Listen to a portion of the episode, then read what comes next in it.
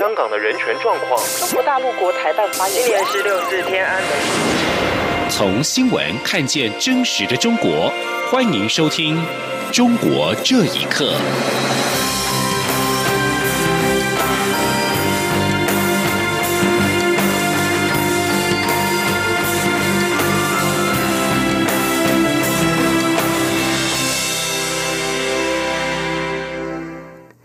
听众朋友们，晚安，欢迎收听《中国这一刻》，我是李自立。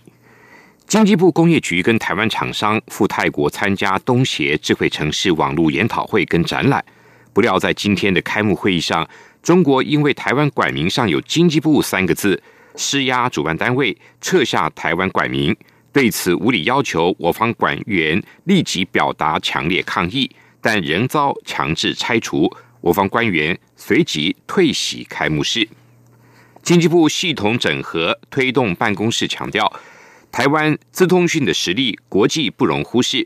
中国藐视台湾国格，强制要求主办单位撤除管名，实为无理之举。我方表达高度不满跟最严正的抗议。我出代国代表处也表示，将会继续向泰方表达抗议及沟通，希望能顺利解决。同时也要求中国不要再施压。及干涉台湾跟泰国发展经贸实质关系，伤害各方的利益以及台湾人民的情感。有文艺律师号称的中国律师陈秋实，日前亲自前往香港了解反送中抗争的情况。他将自己采访的游行示威的视频上传到互联网之后，遭当局施压，不得不提早返回北京。陈秋实受访时表示。心情复杂，身体疲累，仍期盼中国大陆跟香港能有更多的交流往来，减少误会。请听以下报道。秉持没有调查就没有发言权的原则，陈秋实在返回北京之后，在自己所拍的视频里，以极佳的口才跟逻辑，表达一个中国大陆民众对香港的观察，在网络上造成疯传，却让自己惹上了麻烦。在中国防火墙内的网络上，他的视频已经被下架。陈秋实在接受西亚洲电台电话访问时，显得特别谨慎。他坦诚不想把问题扩大。他说：“就是确实，我现在回到北京啊，这两天有点累，然后就是确实跑了很多地方，三天的时间，然后也嗯，就是自己本身心情也很复杂，所以呢，接到你这个电话，我也不能说接受您的采访啊。”因为现在属于一个比较敏感的时候，我本身我就是去了一个很敏感的地方，我本身就是惹了挺大的一个麻烦了，然后不想把这个问题扩大。陈秋实在离开香港时传发的视频当中说，很担心自己的律师执照会不保。不过他在受访的时候表示，自己花了三年考上的中国律师执照还在。也一再强调自己没受任何人影响或指使，更没忘记初衷。陈秋实说：“真的是因为信息不对等，产生了太多的误会。大家同文同种，真的没有那么多的喊打喊杀的必要。呃，这也是我最开始本身就只是为了去。”像一个记者一样，我努力去像一个记者一样，去客观真实的去报道这件事情，不带任何的主观的态度，说支持谁反对谁。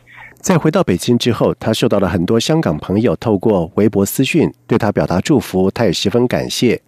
陈秋实生于黑龙江省，二零一四年获得律师资格，主要提供跟文艺界相关的法律服务，而获得了文艺律师的雅称。在中国当前氛围下，要像陈秋实这样表达自己对重要事件的观察与心得，并不容易。不过，历史学者张立凡说，虽然中国共产党严格控制舆论，他仍相信中国会有更多人在追求自由与真实的路上前仆后继。央广新闻整理报道：香港近千名的中学生今天下午在中环爱丁堡广场发起了反修例集会，有近千人参加。部分学生由老师带领，大多穿上黑衣，并且戴上口罩。一些与会学生表示将会响应九月二号的罢课号召。香港几个星期来争取民主的抗议活动仍然没有平息的迹象。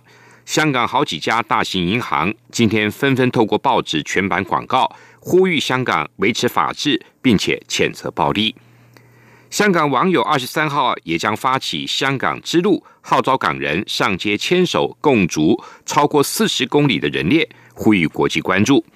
香港之路脸书专业呼吁香港市民在二十三号晚间七点到港铁港岛以及观塘荃湾三条路线的站点集合，在八点牵成人链，并且在九点流水式的散去。香港之路也呼吁参加者遵守交通规则，不要阻碍交通及路人，并表示活动并非集会游行，不要高呼口号，但是可以一起唱《海阔天空》等歌曲。香港反送中示威在八一八和平落幕之后，特首林郑月娥有意开启对话平台，与不同立场的民众沟通。分析者认为，这显示港府的态度软化。中共官媒则发表评论指称，不要指望当局会在原则问题上让步。学者认为，港民抗议行动能够持续至今，就是因为坚定信仰自由民主的信念。请听以下报道。香港民众反送中运动持续两个多月以来，警民冲突频传。而八月十八号，百万港人和平集会落幕。面对暂时缓和的局势，特首林郑月娥二十四号邀集了各个阶层的人士，真诚沟通，希望化解分歧，为香港找出路。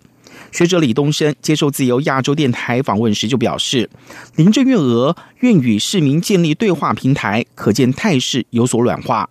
但北京当局其实，在很多面向是主动出击，挑战港人与国际社会的底线。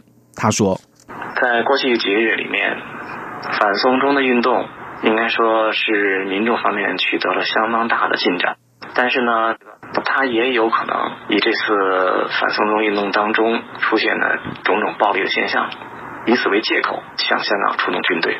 北京的最高当局呢，在很多方面实际上是主动出击的，而且是在很多领域、很多层面上，它是在挑战底线的，挑战民众的底线，挑战国际社会的底线。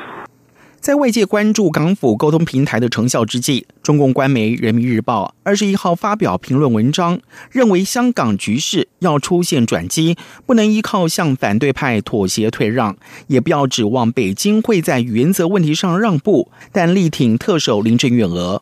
独立学者孔先生在接受访问时表示，香港市民这一次的抗议行动之所以能够持续至今，是因为有坚定的信念。他说。香港人有一个最坚定的，因为人家是普世价值，这个信仰的是民主自由，人家需要井水不犯河水，人需要独立的司法，独立的，所以人家才有最坚定的呃不畏强暴、不畏强权的那种个性。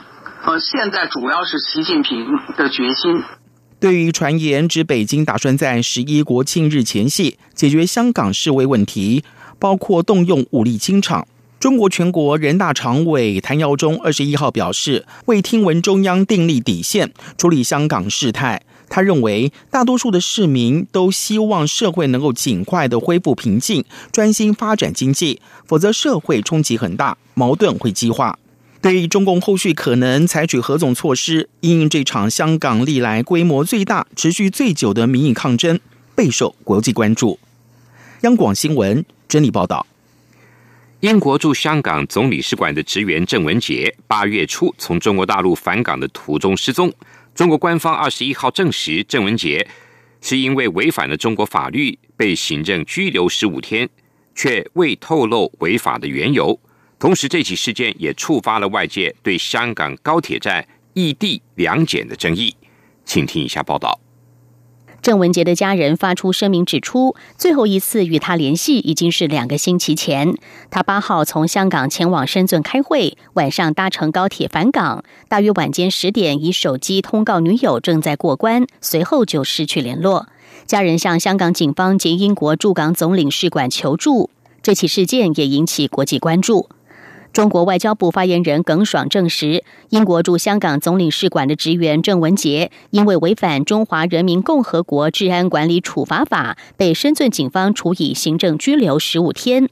而《环球时报》在今天下午更引述罗湖警方宣称，郑文杰是因为涉及卖淫嫖娼被拘留。而近年来，卖淫嫖娼是中国官方拘留诱捕异议人士及自由派公知经常出现的罪名，真伪往往难辨。被嫖娼也成为讥讽中国官方拘押异议者的惯用词。如今中方声称郑文杰涉及卖淫嫖娼，恐怕也会引起广泛的质疑。另外，由于郑文杰是因为搭乘高铁返回香港期间被拘留，也使得外界再次质疑一地两检的安排。前香港立法会议员、中国维权律师关注组主席何俊仁说：“香港市民要有心理准备，只要身处香港高铁站的中国大陆口岸，就是尚未离开中国边境。”他说：“从了一地两检，我们关注的地方就是为什么又在香港实行这个内地的法律？内地的口岸，这个口岸已经来到香港，在这个高铁的总站第二部分。”还是是属于内地管理的，连同这个高铁，所以从来不应该有有什么期待，就是觉得上了这个高铁就是已经离开了内地。数十名港人二十一号傍晚也聚集在英国驻港总领事馆外，要求英国政府介入职员郑文杰日前遭中国政府行政拘留的事件。领事馆也表示，英国政府对此高度关注。而香港民众还指出，大众过去担心高铁西九龙站实施一地两检，可能会发生香港民众被非法拘留。如今，这种梦魇已经成为了事实。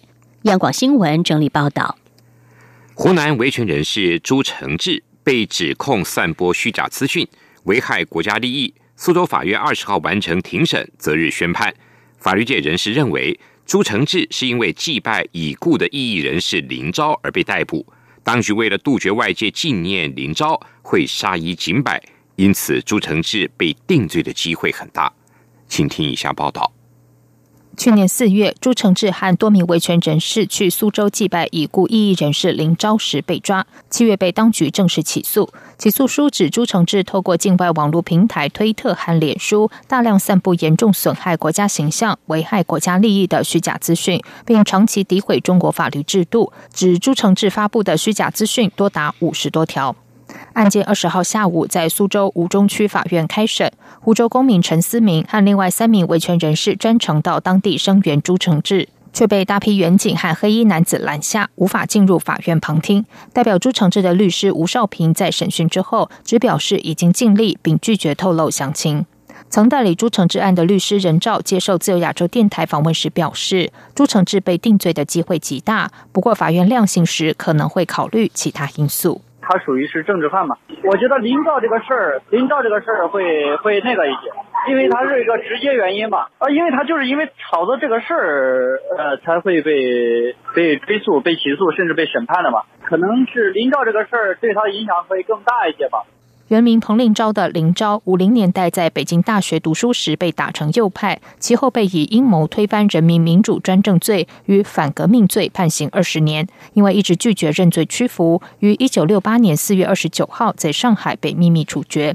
由于朱承志是因为祭拜林昭时被抓，湖南公民陈思明相信法院为了杜绝外界纪念林昭，会杀一儆百。他说：“这个法庭它本身就不合法。”他们对朱生志的审判就是一种滑稽的闹剧，先抓人后定罪。现在主要是他年年都参加这个，呃，每每年的四月二十九号都都来纪念林昭。据说去年抓了以后，今年纪念林昭的人就少少很多了。所以我也想，他们可能是想把这个事情，把纪纪念林昭这个事情给按下去，枪打出头鸟，先把朱生志解决了再说吧。每年到了林昭祭日，中国各地不少公民都会前往苏州的墓地祭奠，当局也因此动用大量的人力物力维稳。央广新闻整理报道：中国热门短片平台抖音近来出现大量新疆维吾尔人录制的影片，拍摄人表情哀伤，跟背景中的亲友照片合影。外界猜测，这些在新疆的维族人试图透过这些影片传达跟失踪亲人的相关讯息。德国之声报道，长期在海外关注新疆再教育营议题的澳洲籍维吾尔倡议者西达亚特，在社群网站上看到这些影片后，决定将它们集结起来，并在推特上重新分享。至于新疆维族人是否意图透过这些影片发起一波新的倡议运动，西达亚特认为，在中国政府严格监控新疆境内所有通讯的前提下。这些维吾尔人应该是在没有刻意串通的情况下，自发的在抖音录制这些影片。以上中国这一刻，谢谢您的收听。